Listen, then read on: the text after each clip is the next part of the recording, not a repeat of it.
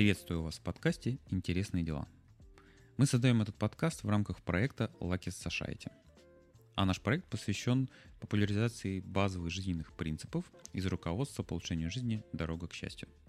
В этом выпуске мы пообщались с руководителем общественной организации «Свой дом» Ольгой Киселевой. Я считаю, Ольга интереснейший человек. Помимо того, что она руководит организацией и помогает большому количеству многодетных приемных семей, она мама восьмерых детей. Поэтому мы обсудили разные моменты, связанные с родительством именно в такой большой семье, где есть не только родные дети, но и приемные, воспитанием таких детей, проблемам в таких семьях и как эти проблемы решаются и какие вообще существуют э, варианты и пути. И как, в принципе, становятся многодетными приемными мамами. Получился довольно душевный и информативный выпуск. Так что приятного вам прослушивания. Здравствуйте, Ольга. Здравствуйте, Денис. Хорошо, представьтесь, пожалуйста, кто вы, чем вы занимаетесь, чтобы наши слушатели и зрители также узнали о вас. Ольга Киселева, живу в Самарской области, мама, в первую очередь мама многодетная. Сейчас уже теряюсь, сколько у меня детей, потому что полгода назад пришел еще один ребенок в нашу семью, но причем взрослый. Поэтому 7 или 8 я не понимаю уже. Но на самом деле, когда я любую многодетную приемную маму или папу э, представляю, то я никогда не могу сказать. Я так честно и говорю, я не знаю, сколько детей у этой мамы. 15 или 20 или 27, но при этом мама всегда точно может сказать, сколько у нее детей.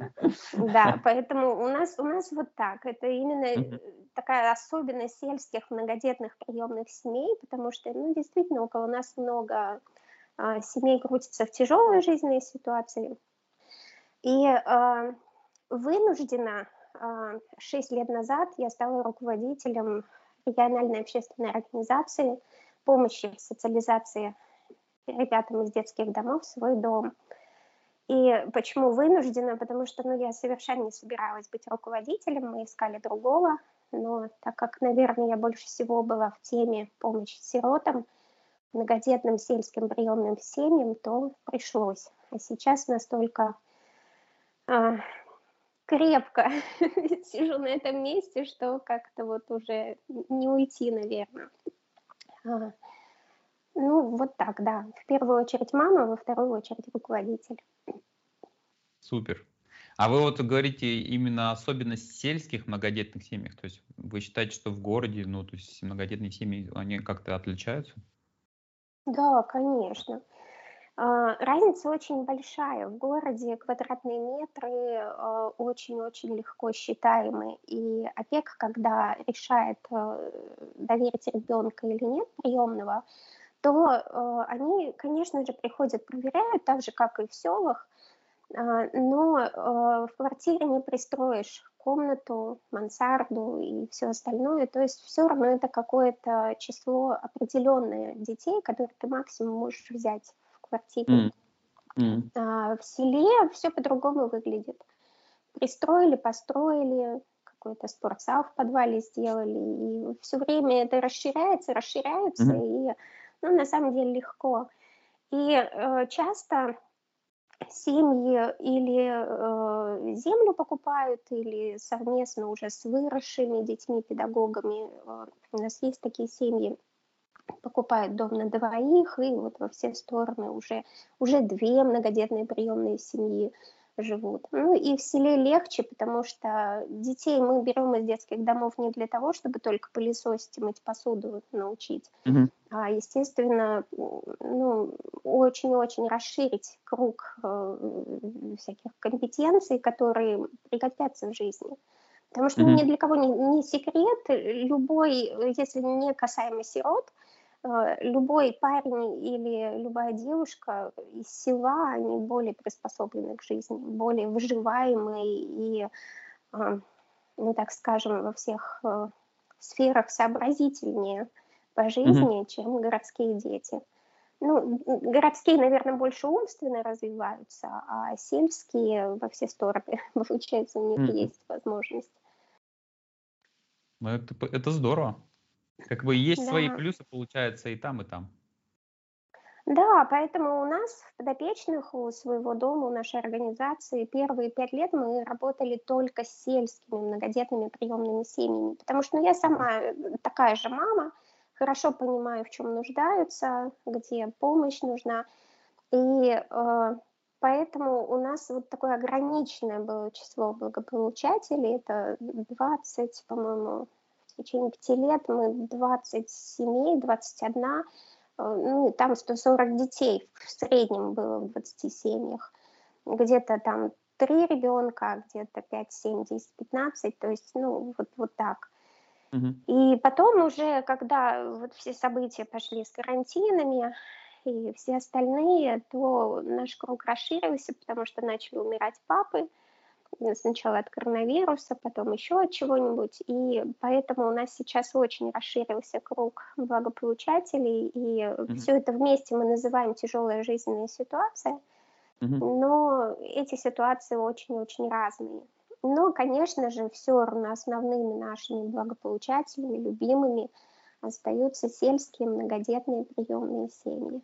Ну, потому что это герои. Это герои, которые ну, я не устаю говорить, что это лучшие на свете люди. Угу. Да. Ну, так и есть. Вы сами яркий представитель. Я так, для меня вот реально это просто впечатление такое, что, ну, сейчас вот вы говорите, что, да, там можно что-то там достроить, спортзал, там, мансарду, еще что-то, да, и большой поток вот это вот детей, то есть регулярный. То есть у вас получается, и, наверное, вот у некоторых э, других сельских семей, да, это как мини свой такое детское учреждение для детей, так ну, оно, конечно, не организация, да, полноценная, и, может быть, даже это и хорошо, потому что больше человеческого, наверное, какого-то, да, внимания, отношения к детям, вот, с детьми это уже не просто семья, так скажем. хотя, хотя, Большой может быть... Э, организм.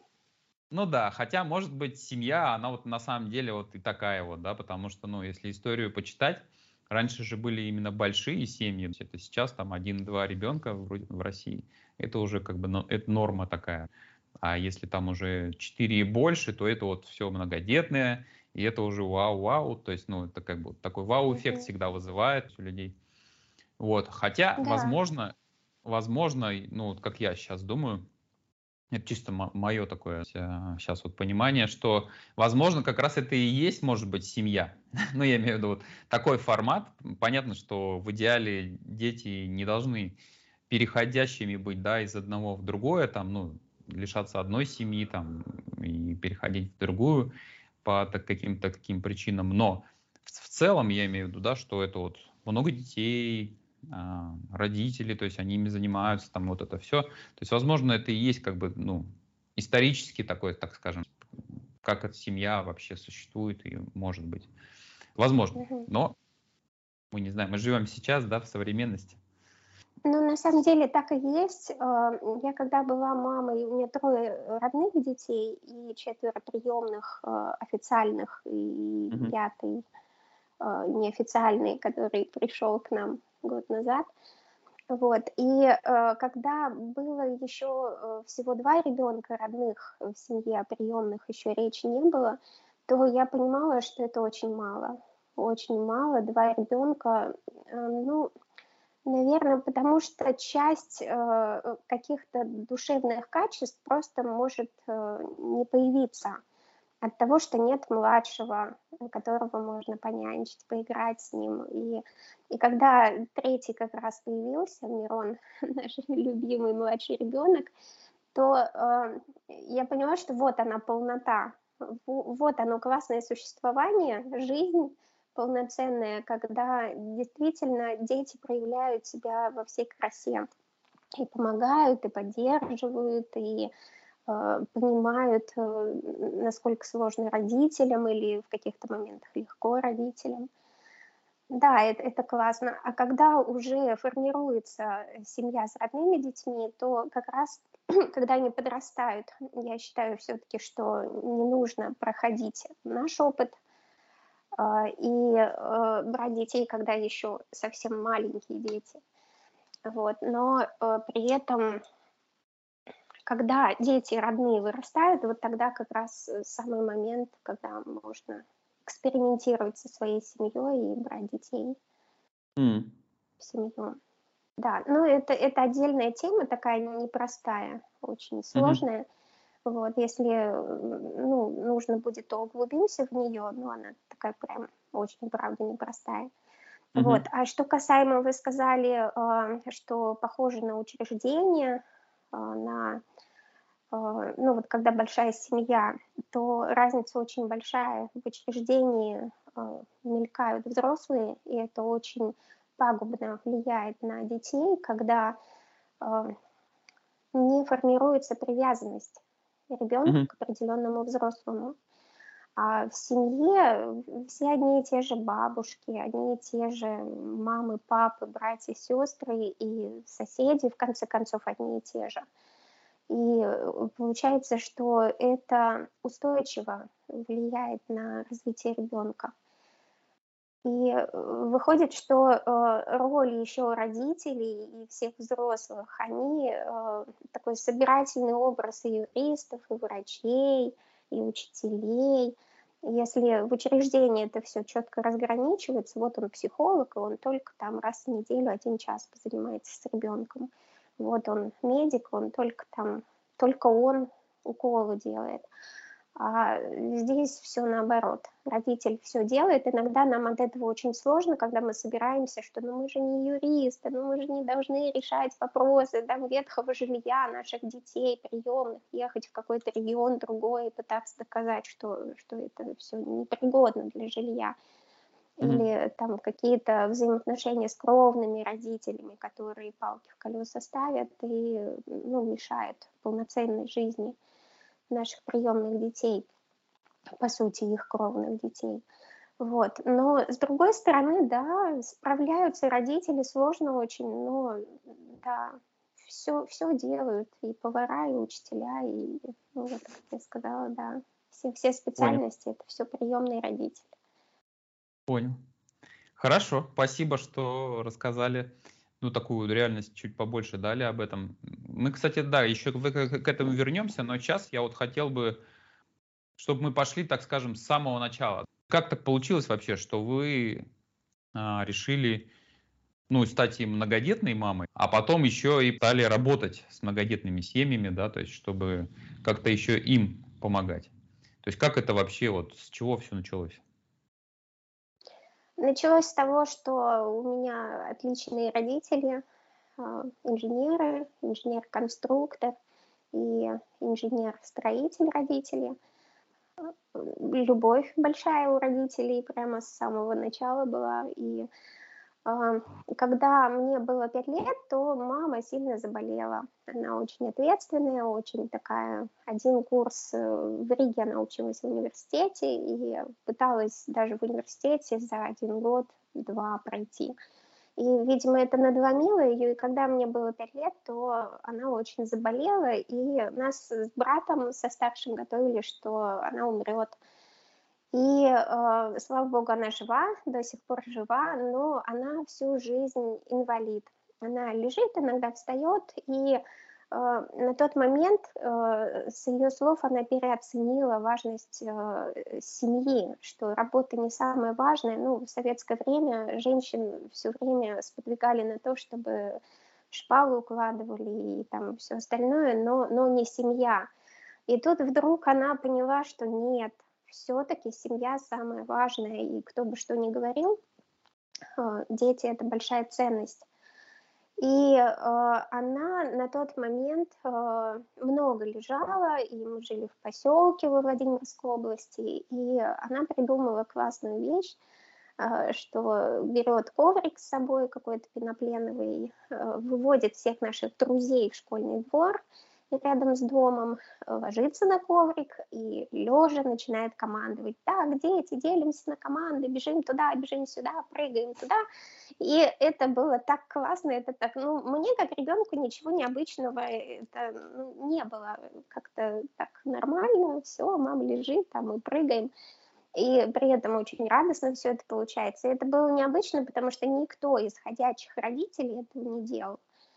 Я сейчас вот совсем недавно осознала, мы как раз э, месяц назад проводили в нашем селе пятидневный футбольный турнир, волонтеры приезжали, и вот мы пять дней просто собирали во всем селе детей. И вдруг у меня пришло осознание, откуда у меня это все, почему мне именно на школьном стадионе нравится собирать детей, и э, там брать в аренду кучу оборудования, которое они не знают, не видели, и в селе на самом деле сложно все с этим.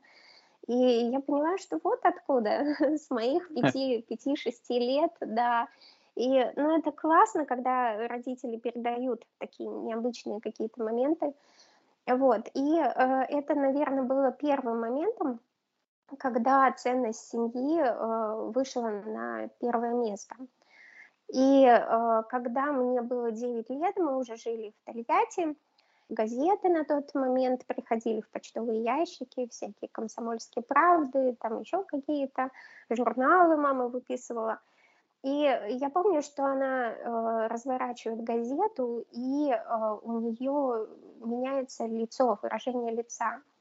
А так как мы много вслух читали, много классической музыки вместе слушали, ну, мама, в общем, пользовалась своим лежачим положением вовсю.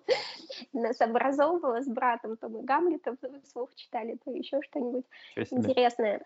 Я помню, что э, вот это выражение лица, я, я до сих пор люблю очень наблюдать за людьми, но вот тогда, видимо, я себя первый раз поймала на том, что я поняла, какие эмоции на лице написаны. Я спрашиваю, мама, что, что там написано?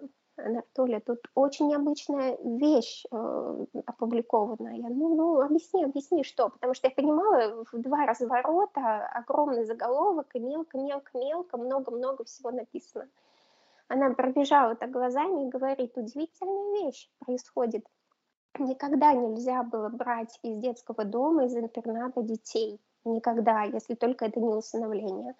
Сейчас, э, ну, тогда, наверное, Советский Союз еще был, может, ну, не помню уже, тогда это было пер, первым шагом, когда объявили, что можете на выходные брать детей, что мы двигаемся к тому, чтобы э, вот эти вот стены рухнули, и закрытость э, детских учреждений, она как-то прекратилась.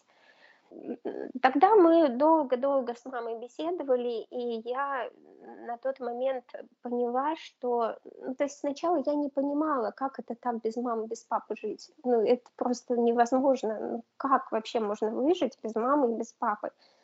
Когда я поняла, что, оказывается, это жизнь многих детей, то вот это и было отправной точкой, почему я задумалась о э, помощи сиротам.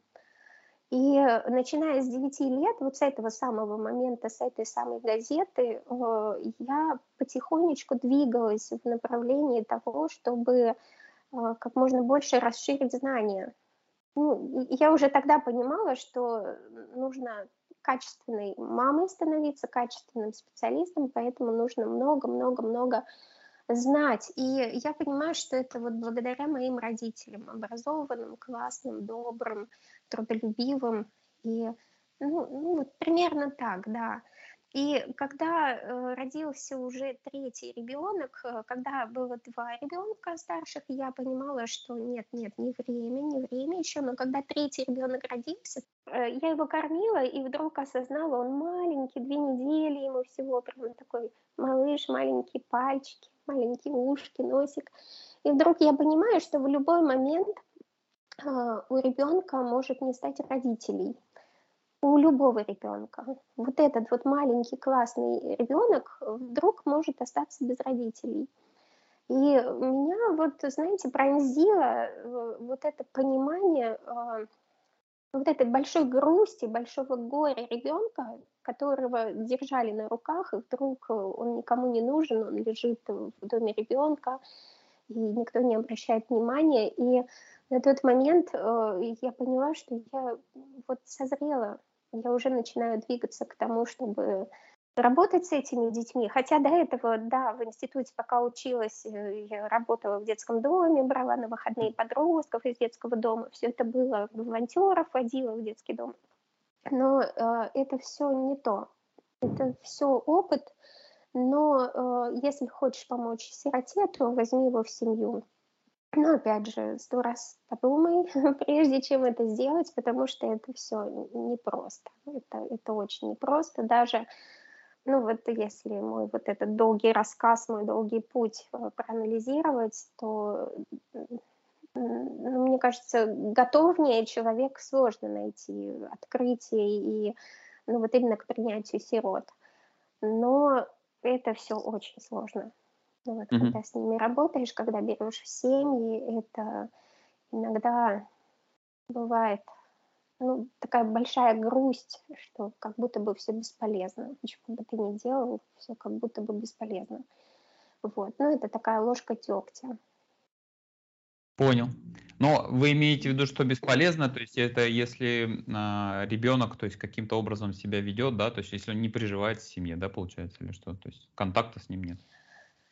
Да нет, контакт, я думаю, со всеми детьми есть. Тут просто особенность э, детей, сирот, в том, что они травмированные. Сейчас очень популярно говорить о травме, но, конечно, это не в том свете, в котором преподносится сейчас. Попал ребенок с горки, ах, у него всю жизнь теперь будет травма, там он будет высоты бояться. Вообще не об этом а о том, что наших детей, я не знаю, можно ли это говорить, но очень много было насилия всевозможного в кровных семьях, какие-нибудь собутыльники, там, я не знаю, какие-то мимо проходящие люди очень обижали детей, матери не, не в лучшем свете, сами же и продают детей, и чего только там не позволяют делать с ними все это, казалось бы, ребенок, такая оболочка ребенка, действительно, даже улыбается, жизнерадостный, но он глубоко травмированный.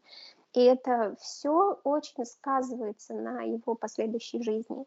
И если ребенок приходит в 7 лет в семью, он живет, он полноценный член семьи, но в подростковом возрасте все очень начинает повторяться за теми родителями, которые кровные. Ну, в основном отцов они не знают, и сами матери не знают, кто отцы этих детей, но, ну, получается, да, повторяют жизнь.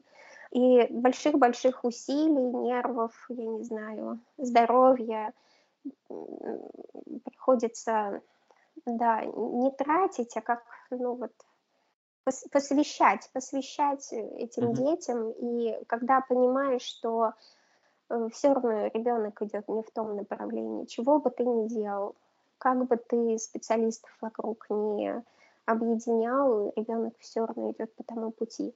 Вот это вот очень грустно, да. Это, это вот один из э, моментов боли приемных родителей, что десятилетиями мы помогаем детям, но очень-очень немногие э, становятся теми, кем мы хотели бы их видеть. Mm. Понял, теперь понял.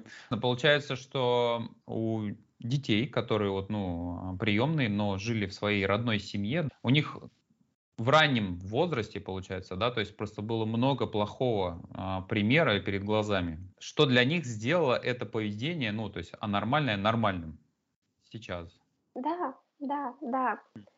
И э, здесь еще, э, опять же, сказывается очень э, то самое базовое доверие к миру и умение отношения налаживать, э, доверять э, взрослым. Э, вот это сказывается очень-очень грустно, потому что э, доверия базового уже нет, оно разрушено еще кровными родителями, и тут появляется такая классная приемная сельская семья, которая очень хочет помочь этому ребенку, но ребенок очень осторожен. Казалось бы, внешне он э, открывается, улыбается, везде ездит с семьей, участвует. Но, с другой стороны, при первой же возможности он просто отторгает семью. Ну, как часто бывает, э, после э, ну, примерно 16 лет начинается уже такое умствование наших детей, что мы без вас обойдемся, мы же жили, мы же выживали. Вот. Но на самом деле-то они еще не, не готовы к взрослой жизни, мы это понимаем. Вот. Но Да, это, это очень сказывается, когда уже есть этот опыт и грустный опыт. Понял. Ладно. Ну, а давайте тогда вернемся к нашей истории про то, как вы стали многодетной мамой.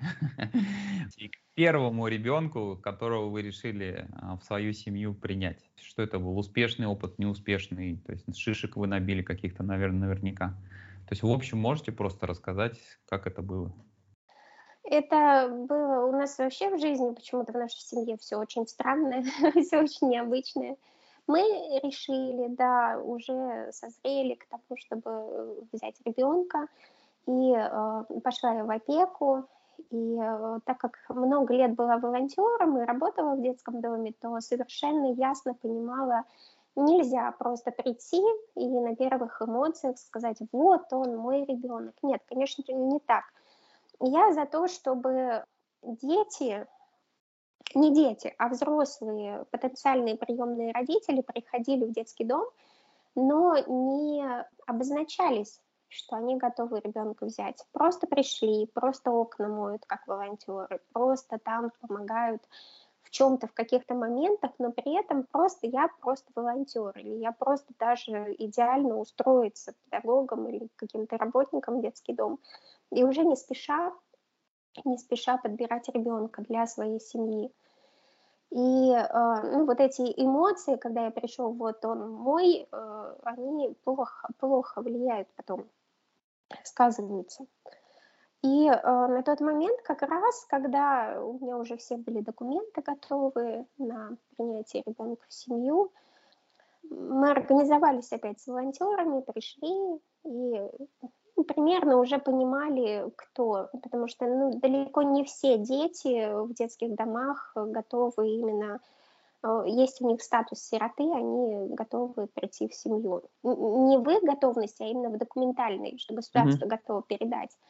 Понял. И э, получается, что да, мы с волонтерами попрыгали, побегали, там чай попили, чего-то поделали. И э, я наблюдала просто, наблюдала за девочкой, которая впоследствии пришла в нашу семью.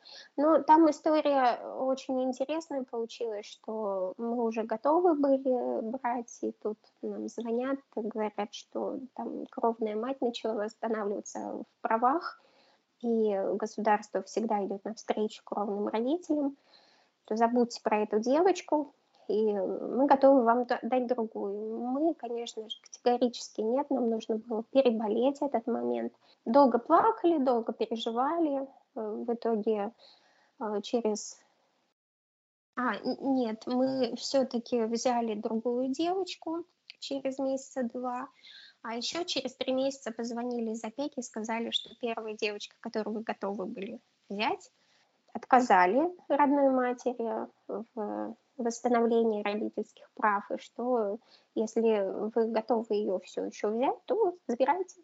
Ну, в итоге, да, получилось все не так, как э, в моем понимании было правильно, потому что, э, ну, когда уже не быстрый путь проходишь в работе с сиротами, понимаешь, что, ну, точно не раз в три месяца нужно детей новых брать в семью, это лучше раз в 3-4 года, ну, mm-hmm. вот у нас все пошло не так, как должно было быть.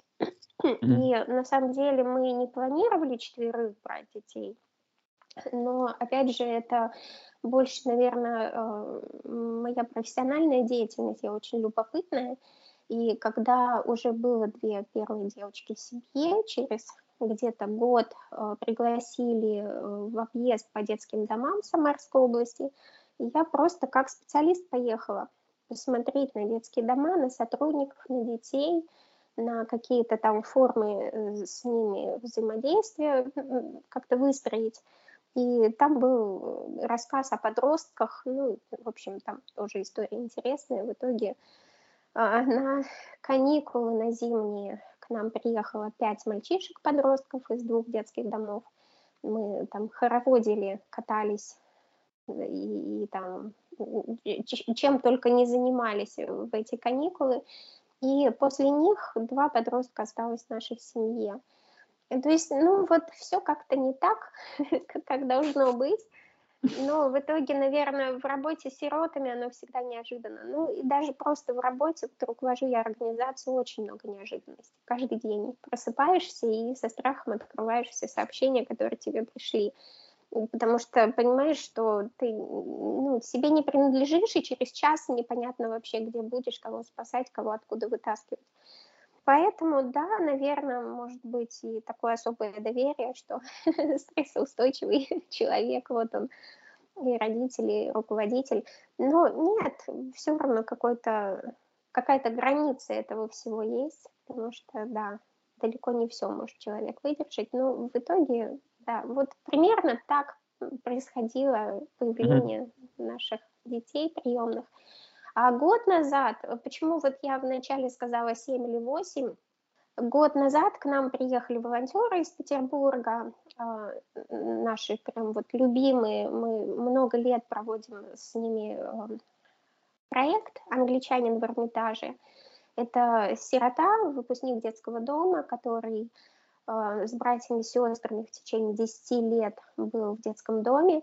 Ну, вовремя появились очень классные тоже волонтеры, которые подхватили их, и в итоге он сейчас э, один из этих детей, он сейчас экскурсовод иностранных групп при Эрмитаже, Русском музее, еще там пяти музеях, он же волонтер пристани благотворительного общества, много-много волонтерских программ проводит. И вот он оказался, вернее, мы у него были, несколько групп привозили, он на английском языке водил экскурсии по Петербургу, по музеям. Ну, это классно для наших детей-сирот, это очень необычно.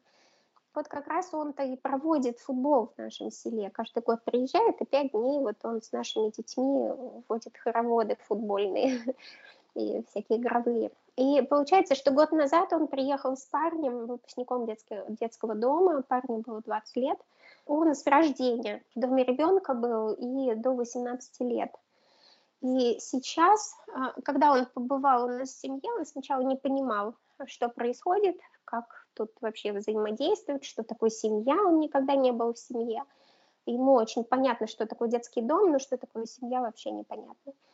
И mm-hmm. на третий день он стал очень задумчивым.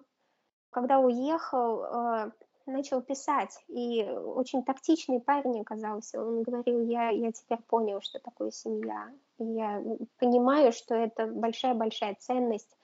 Это было так, ну вот необычно, даже, казалось бы, в нашей жизни семейной очень много необычностей было, но это было очень необычно, я посоветовалась со своими старшими детьми, можем ли мы еще одного взрослого парня принять в нашу семью.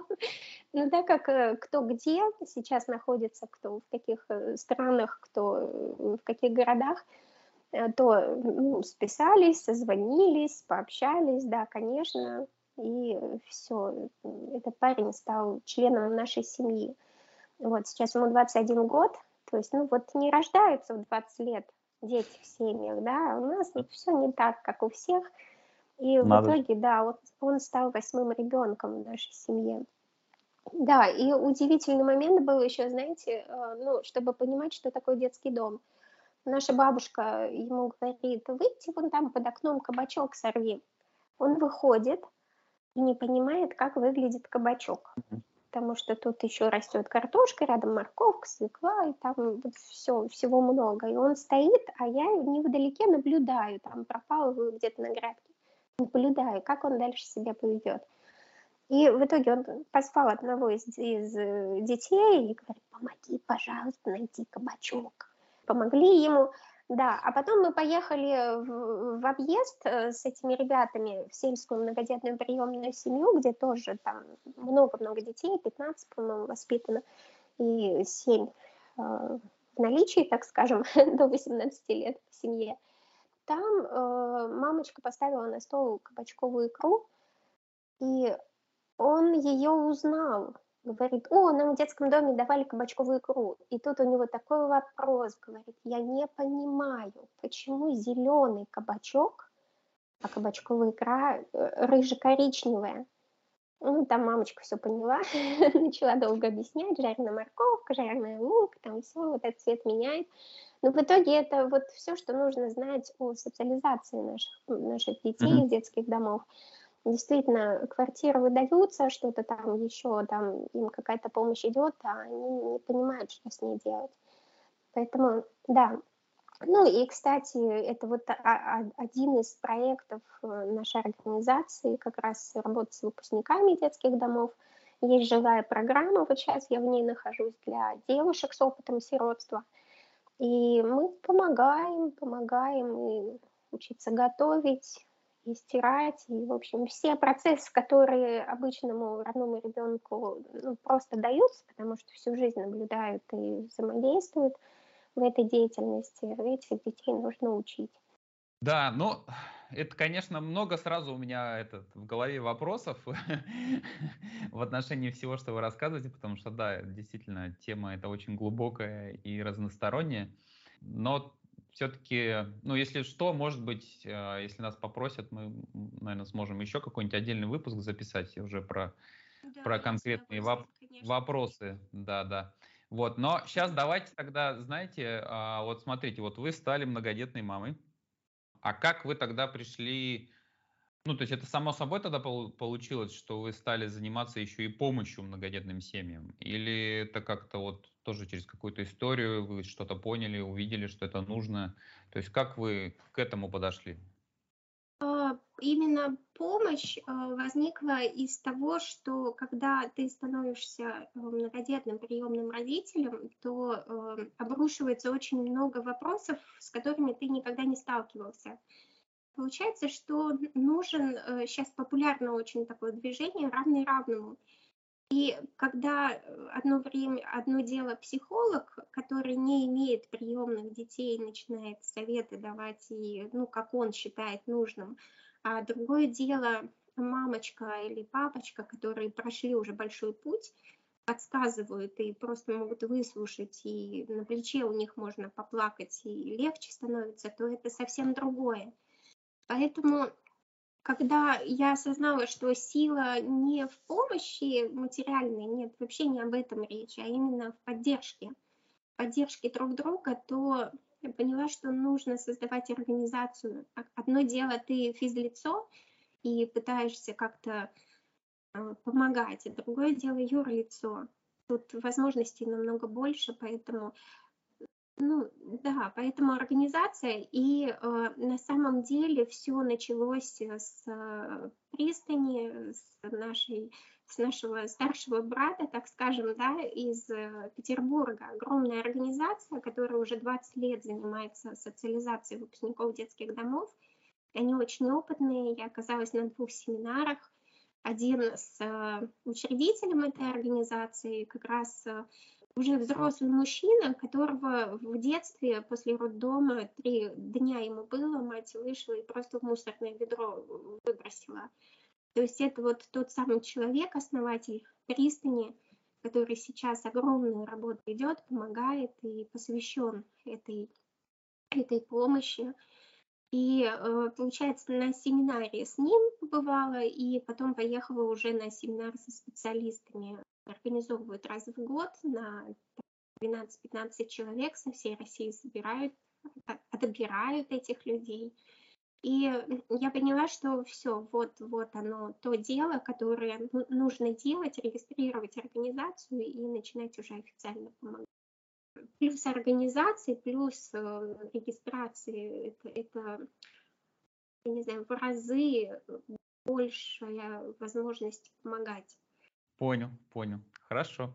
А как вы успеваете? А, у вас же вот есть свои дети, не все из них еще а, из школы даже вышли. Как вы успеваете куда-то ездить, я не знаю, делать эти лагеря там и еще что-то, то есть все вот эти проекты, спасать других? Очень, да, очень сложно было именно в момент э, регистрации организации, потому что на тот момент уже пришел седьмой ребенок в семью. Сейчас э, намного легче, потому что дети выросли.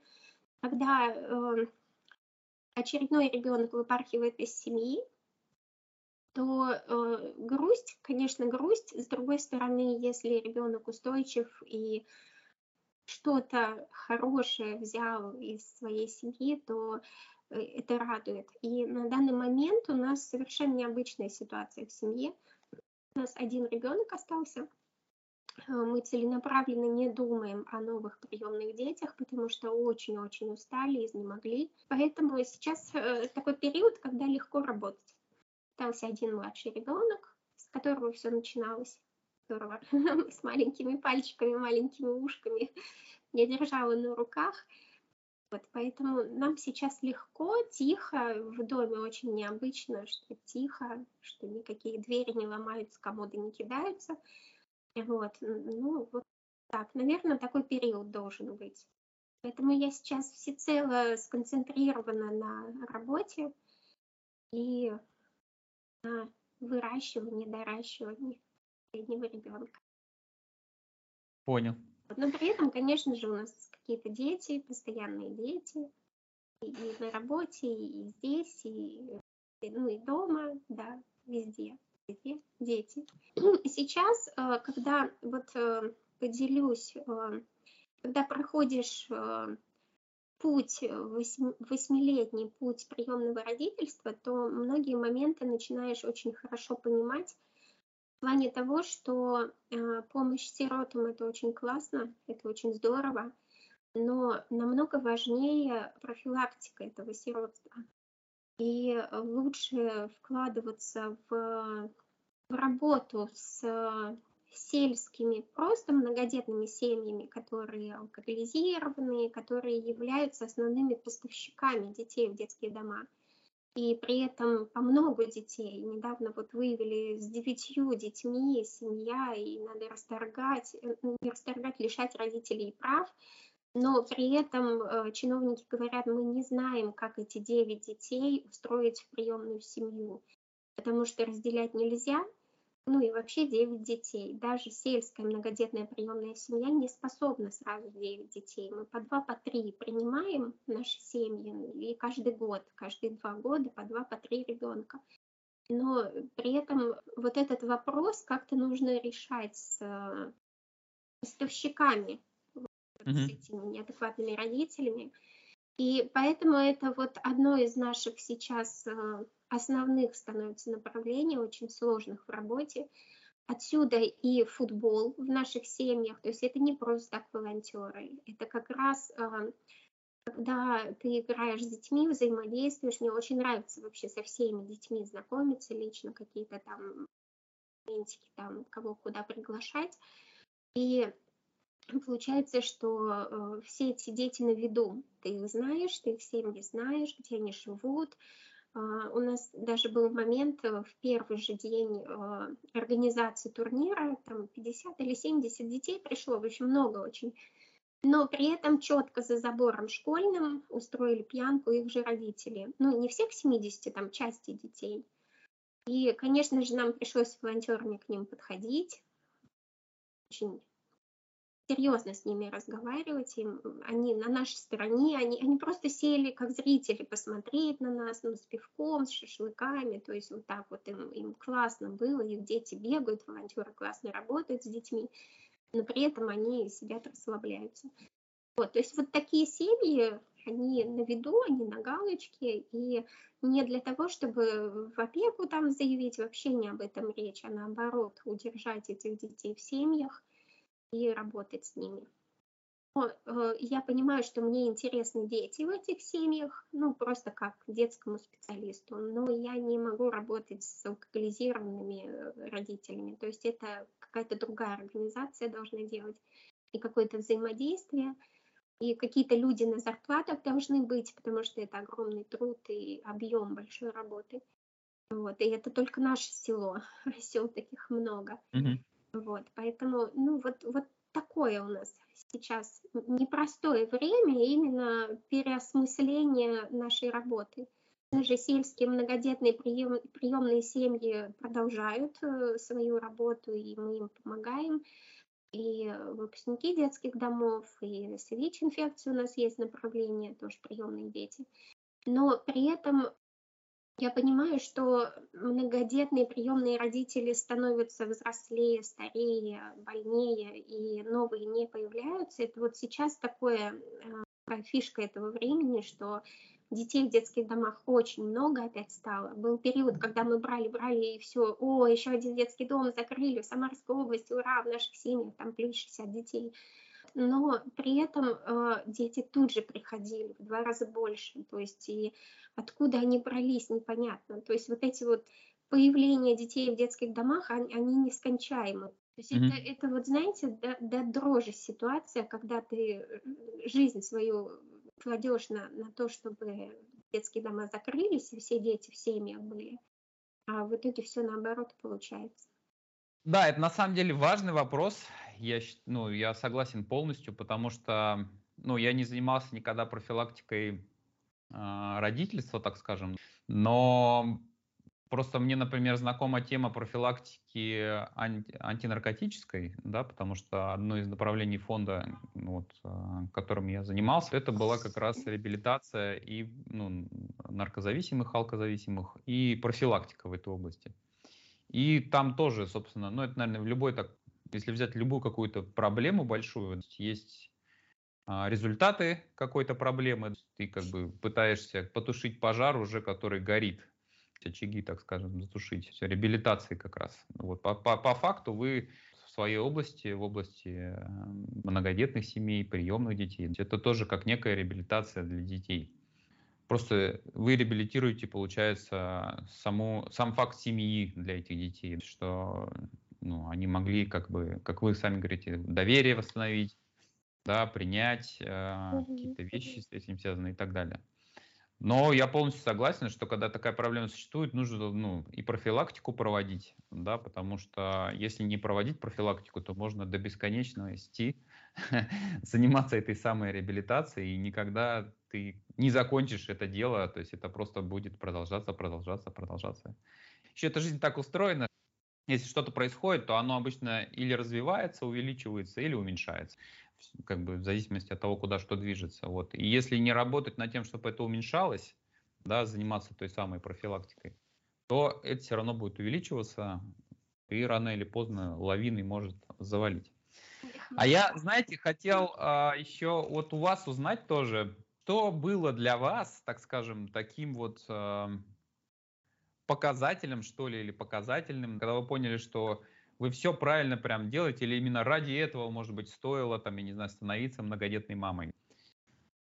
Тут, тут, э, ну, просто понимаешь, что ты занимаешься тем делом, которое, ну, вот тебе доверено и получается. И ну, у меня никаких сомнений не было. Сейчас, может быть, они появились, но дети-то выросли уже. Сейчас появились именно в плане того, что надо профилактикой заниматься, а ага. не, не, не замазывать зеленкой зияющие раны, которые ты вылечить ну, просто не способен, никто не способен. Mm-hmm. Вот. И получается, получается, что сомнений не было, и просто вот, ну, как, ну, впрягся в это дело и идешь, и удовольствие mm-hmm. получаешь. Да. Понял. Понял. Ладно. Ну, а вот, может быть, в работе тогда, ну, я имею в виду вот именно в деятельности с многодетными семьями, что такое было у вас? Ну, я не говорю прям о каком-то большом озарении, но, может, какая-то вот история, которая прям вот вас вдохновила, и вот, то есть, что для вас мотивация это здесь вот во всем тоже является? Что вас вновь и вновь, так скажем, радует и вдохновляет? Ну вот для меня мотивация это когда в том, в чем я очень нуждалась, это в поддержке себе подобных, э, равный равному, да, и когда я поняла, что у нас сложился коллектив, благодаря нашей вот совместной работе, и когда родители встречаются, у нас есть такая любимая кафешка, где мы там раз в полгода, раз в три месяца встречаемся и э, ну, просто или радуемся, или обсуждаем какие-то вопросы насущные. И каждый раз там звучит э, такая фраза, что если бы не было этой организации, мы бы не были такие объединенные, и нам не было бы так легко. Ну, mm. так, относительно легко, но легче, во всяком случае, чем было вот эти слова меня очень ободряют, потому что, ну, я понимаю глубину этой мысли. Это действительно очень важно, очень, очень ценно. Потом у нас, э, мы хорошо знаем всех детей, которые в семьях, И очень радует, когда мы какие-нибудь там посиделки делаем у нас дома, часто это бывает, там раз в месяц, раз в три месяца, как раз опять кулинарный мастер-класс, и все вот это вот используется. И когда дети э, вываливаются пачками из машины, бегут э, навстречу тетя Оля, это так классно, мне это так нравится. Да, ну, потому что у нас есть еще, почему мы все друг друга знаем, мы постоянно варимся то, то в гости, то какие-то проекты совместные, и у нас еще есть такая классная фишка, последние 2-3 года мы ездим в санаторий с детьми, а, и мы там а, работаем как репетиторы как раз э, с детьми, и получается а, всех детей мы хорошо в течение 21 дня два раза в год мы это делаем, мы хорошо знаем. То есть взяли 50 человек, 50 детей, там две мамочки как репетиторы, учителя едут, ну и там педагоги уже санаторные. Вот, и поэтому мы действительно знаем нужду каждого ребенка, его способности, его умение взаимодействовать с другими, решать конфликты и все такое. Вот, поэтому очень, очень легко, когда появляется какой-нибудь благотворитель и говорит, кому из детей вам нужно там помочь конечно же, я знаю, кому в первую очередь. Там, допустим, этот ребенок проявил себя, он там месяц из детского дома, и он проявил себя там отличным художником. То есть ему надо оплатить вот эти вот там занятия там керамикой, художественные какие-то принадлежности и все остальное. А вот этот там, я не знаю, себя спортсменом, футболистом заявил. Конечно же, его надо сейчас направлять в футбольную школу, ну, обмундировать и все остальное. То есть вот в этом плане легко. И такие вещи поддерживают, когда ты не просто руководитель и сидишь в кресле и там никого не знаешь. Мы действительно mm-hmm. хорошо друг друга знаем. Вот. И бывают моменты, вот, вот сейчас у нас насущная э, такая проблема э, вырисовалась, как раз в семье, где мальчик просил мото, э, мотоцикл, сговорилась, велосипед. Велосипед, и получила спустя год, да, и девочка, которая в колледж поступила медицинский, вот там у мамы на днях, э, ну, где-то дней через 10 будет операция по замене э, колен, коленных суставов. Mm. Момент э, хорошо, обычно родители не доверяют такие моменты, потому что всегда мы боимся, что детей изымут, изберут, ну, то есть это государственная система, что поместят в детский дом, раз мама поехала на операцию, ну, то есть это вот эта жуткая вещь, которую боятся необъединенные родители. И mm. я в свое время тоже попадала в больницу, когда еще только начинала э, приемное свое родительство. Ну, сердце не выдерживает, нервы не выдерживают, какой-нибудь инсульт, инсульт случается, и там попадаешь в больницу. И вот в эти моменты еще страшнее становится, что сейчас опека приедет и заберет просто всех детей. Ну, потому что ты больная, ты, ты mm-hmm. не справишься. А здесь э, у нас, когда мы объединенные, мы уже распределяем детей, кто куда, э, кого возьмет, и по семьям раскидываем этих детей. Мы можем это делать, потому что у нас у всех документ приемного родительства. То есть вот эта помощь. И мамочка спокойно едет на операцию. Хоть она и стоит полмиллиона, там и все там дети скидываются, и, и мы там ищем эти там финансы какие-то, чтобы ей оплатить это, потому что бесплатные. Вот, вот казалось бы, да, 15 детей воспитываешь, а тебе надо полмиллиона за, за замену коленных чашечек там или каких-то суставов отдать. То есть, mm-hmm. ну, ну, это просто непонятная вещь совершенно, но она Согласен. присутствует сейчас. Да, вот, поэтому вот, вот это одно из таких моментов э, хороших. Или кому-то нужна там, я не знаю, помощь, какую-то яму срочно кто-то строит, пристраивает эти комнаты, летом обычно стройка в семьях. И делимся мальчишками, подростками, там, чтобы... Ну, то есть вот это вот такая твердая дружба, твердое взаимодействие, помощь друг другу, это, это очень классно. И ну, это помогает и вдохновляет, что действительно все на своих местах, и все очень классно. Угу. Супер. Ну, это классно же вообще. Я вообще вижу, что когда люди объединяются, да, вокруг какой-то темы или идеи, это всегда вот более так живо, жизнь какая-то в этом есть, а, какие-то отношения появляются, все это. И, и легче как-то все делать, да, становится. Да, да, да проще. так и есть. Класс. Ну вот вы большая молодец. Видите, вокруг Конечно, помогаете людям объединяться, да. подаете пример хороший. Это ж классно. Ладно, ну, я думаю, в принципе, мы в основном все обсудили более-менее, да, вот, опять же, то есть у меня, конечно, есть миллион вопросов в отношении тонкостей, да, всех этих вещей, то есть, ну, потому что это реально интересно, приемные семьи, вот это все, то есть как это все происходит. В какой-то момент тоже задумался, я просто в интернете нашел сайт одной некоммерческой организации, которая, по крайней мере, заявляет, что они вот тоже в основном, основная часть деятельности у них началась с того, что они ищут семьи для детей, они не помогают уже а, случившимся, так скажем, приемным семьям, а выступают таким неким как бы посредником а, между детскими домами и а, семьями, которые хотят взять детей. Вот они там организуют школу для приемных родителей, чтобы вот подготовить как раз людей, которые решили взять такого ребенка в семью ко всяким таким вещам. Ну, в общем и целом, то есть такая тоже классная деятельность, направленная на то, чтобы э, у каждого ребенка появилась семья, если у него ее нет. Все, у них как бы вот главная такая, как скажем, цель, да, то есть, ну или как э, главную проблему, которую они хотят решить, типа, что детдом это не решение для ребенка, а решение для ребенка это семья. Но также там был момент, связанный тоже вот с профилактикой, да, о чем мы с вами уже поговорили, что типа нужно ну, максимально делать так, чтобы в принципе ребенок не лишался своей семьи. Вот. И меня вот как-то это тоже момент вот это зацепило и заинтересовало, то есть вот, и я много рассмотрел у них видео и в принципе разной информации на эту тему. Увидел, да, что есть, а, ну вот как раз увидел что многогранность вот этой проблемы, что это не просто вот там, я не знаю, давайте все а, родители перестанут пить алкоголь, и эта проблема решится. Ну нет, то есть есть еще какие-то другие а, вещи, которые связаны, ну, вернее, из-за которых родители начинают или перестают быть родителями для детей.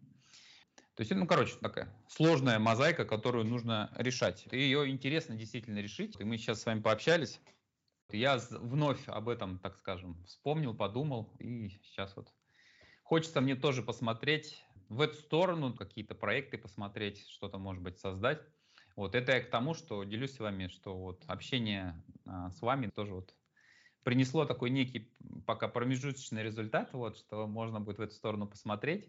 И, возможно, еще тоже объединим какие-нибудь усилия для того, чтобы профилактику такую какую-нибудь начать проводить. Ну, посмотрим. Это такая вещь. Здорово. Да, сложная, надо будет сейчас... Один, один проект висит. Висит уже в течение года в ожидании а, да? кого-нибудь его поддержит. Да, да. Ага. И я могу рассказать о нем, потому что ну, он действительно очень нужен. И это именно профилактика. А, ну давайте вкратце, да, почему нет? Может быть, кому-то, то, кроме нас с вами, еще будет интересно. Ну, вот э, получается, говорим мы о сельских многодетных приемных семьях, и часть родителей э, это педагоги, педагоги, дефектологи, там, завучи в, в школах. У нас э, есть четыре готовые мамочки, педагоги, которые живут в разных населенных пунктах нашего района. Конечно же, вокруг наших семей много крутится детей в тяжелой жизни, в тяжелой жизненной ситуации. И э, первые люди, первые организации, которые заявляют в опеку о появлении на территории неблагополучной семьи и э, постановке ее на учет, это школа и садик. Они обязаны оповещать органы опеки, что ребенок пришел не выспавшийся, какой-нибудь голодный, какой-нибудь там плохо пахнущий.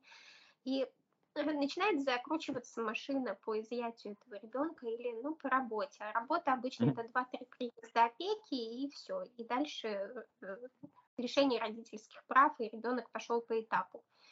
И э, чтобы такого не было, у нас, ну вот в нашем селе, у нас с директором договоренность, что в первую очередь они звонят мне, и потом только в опеку. То есть мы, как некоммерческая организация, стараемся изо всех сил решить какие-то вопросы, которые вот ярко бросаются в глаза там директорам школы, mm-hmm. садиков.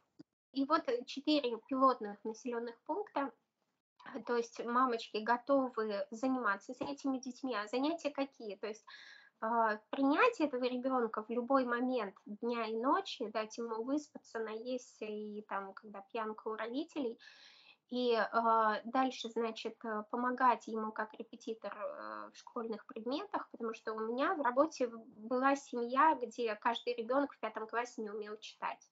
Mm. Ну, то есть мой конек обучение чтению по Зайцеву, то есть это все несложно. Конечно, пятиклашек очень сложно учить, если они не умеют. То есть это пятилетку легко научить, а там пятиклассника это чудовищный труд.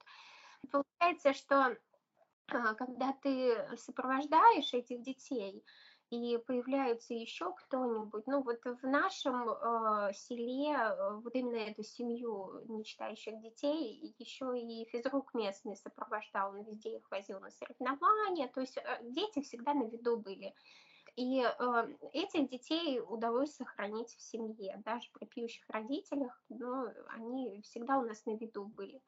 И, ну, это такая победа получается, что таких семей выявляется немало. Ну, хитрый ход я делаю в нашем гомпомощь, постоянно везут. Не люблю этим заниматься, вещами, всякими раздачами, но в итоге все равно везут. В гараже иногда накапливается это все. Я просто в чат нашего села, там тысячи человек, э, просто кидаю, что вот для многодетных раздач можете прийти забрать. И в итоге я вижу все эти семьи.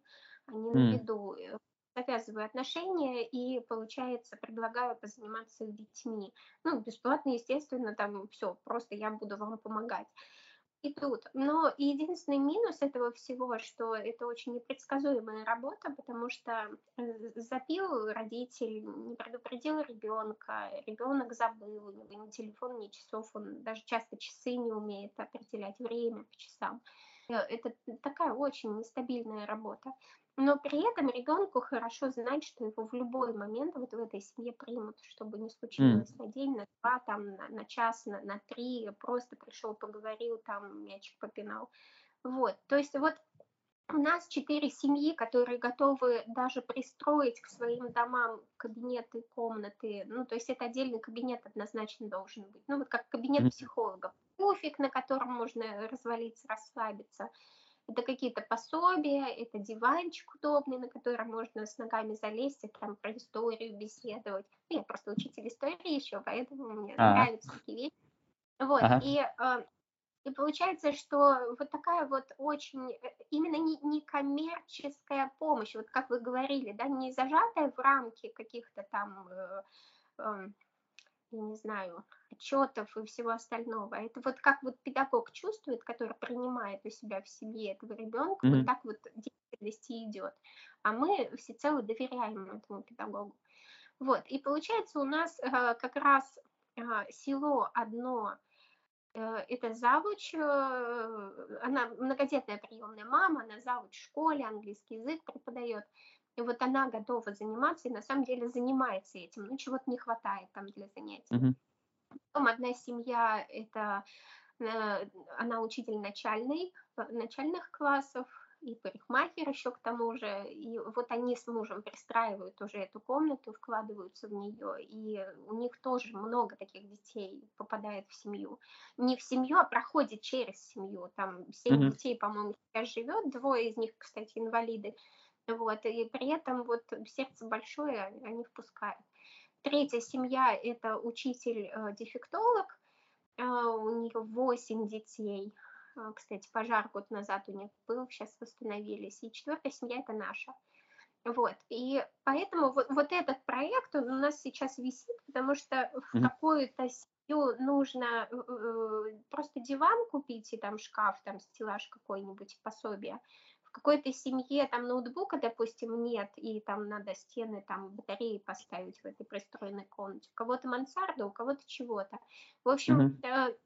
это э, такой проект, который просто разовую, э, разовые влия, вливания э, требует, но потом ничего не требует. Потому mm-hmm. что, ну, дело, родители бесплатно это все будут делать, заниматься. Вот, ну, потому что мы там открытые душой, да, к, к этому народу, к нашему тяжелой жизненной ситуации. Вот. Ну, в общем, э, это вот как раз та махина профилактики, которая, э, которой не знаешь, с какой стороны подступиться. Потому ну, что да. очень легко там, на Новый год подарки. Ну, вот все везут сладкое. Ну, да, не да, нужно да. сладкое, да, это, ну, это какой-то конечный результат. А тут это все очень сложно объясняемо и непонятно благотворителям, а зачем вообще этим заниматься. А на самом деле ну, да. вот именно этим нужно заниматься. Согласен, понял. Проект. Понял, да. Да, я вспомнил, мы уже даже, кстати, раньше как-то, да, вы мне про него рассказывали. Сейчас Значит, еще раз. с тех пор ничего не изменилось. Значит, а. до сих пор не Понял. Ну, был человек, который готов был все это оплатить, но угу. потом он исчез. Как Понял. это бывает в некоммерческом секторе. Бывает, да, вот. бывает. Ладно. Ладно, ну хорошо, вы мне рассказали, вот, э, я в любом случае буду это иметь в виду, посмотрим, может быть что-то и получится, может быть еще какие-то проекты с вами замутим. Спасибо вам большое за общение, вот, мне было очень интересно, э, чуть больше о вас узнал, вот, вы замечательный человек, я так считаю, и мне нравится с замечательными людьми общаться. Вот, поэтому посмотрим, может быть, ну, вот мне так видится, что, возможно, мы еще вернемся к, с вами к общению, так скажем, да, подобному о уже каких-то более-менее узких темах в отношении а, приемных детей, семей многодетных и так далее, потому что здесь есть много о чем поговорить. На сегодня, так скажем, все. Спасибо вам и хорошего дня. Денис, спасибо вам, что действительно одной волне вся беседа прошла. И э, очень люблю, когда вопросы задают именно о деятельности нашей, потому что ну, это классно, когда люди интересуются. И ну, мы, же, мы же не просто так работаем, мы работаем да? для того, чтобы мир лучше, добрее сделать, чище, радостнее. Вот, просто вот та стезя, в которой работаем, это, это классно, это классно. Мне очень нравится да? с вами взаимодействовать. Да, и опыт хороший. Отлично, отлично, да. Ну все, хорошего дня. Спасибо вам. Да. До свидания. Да, до свидания.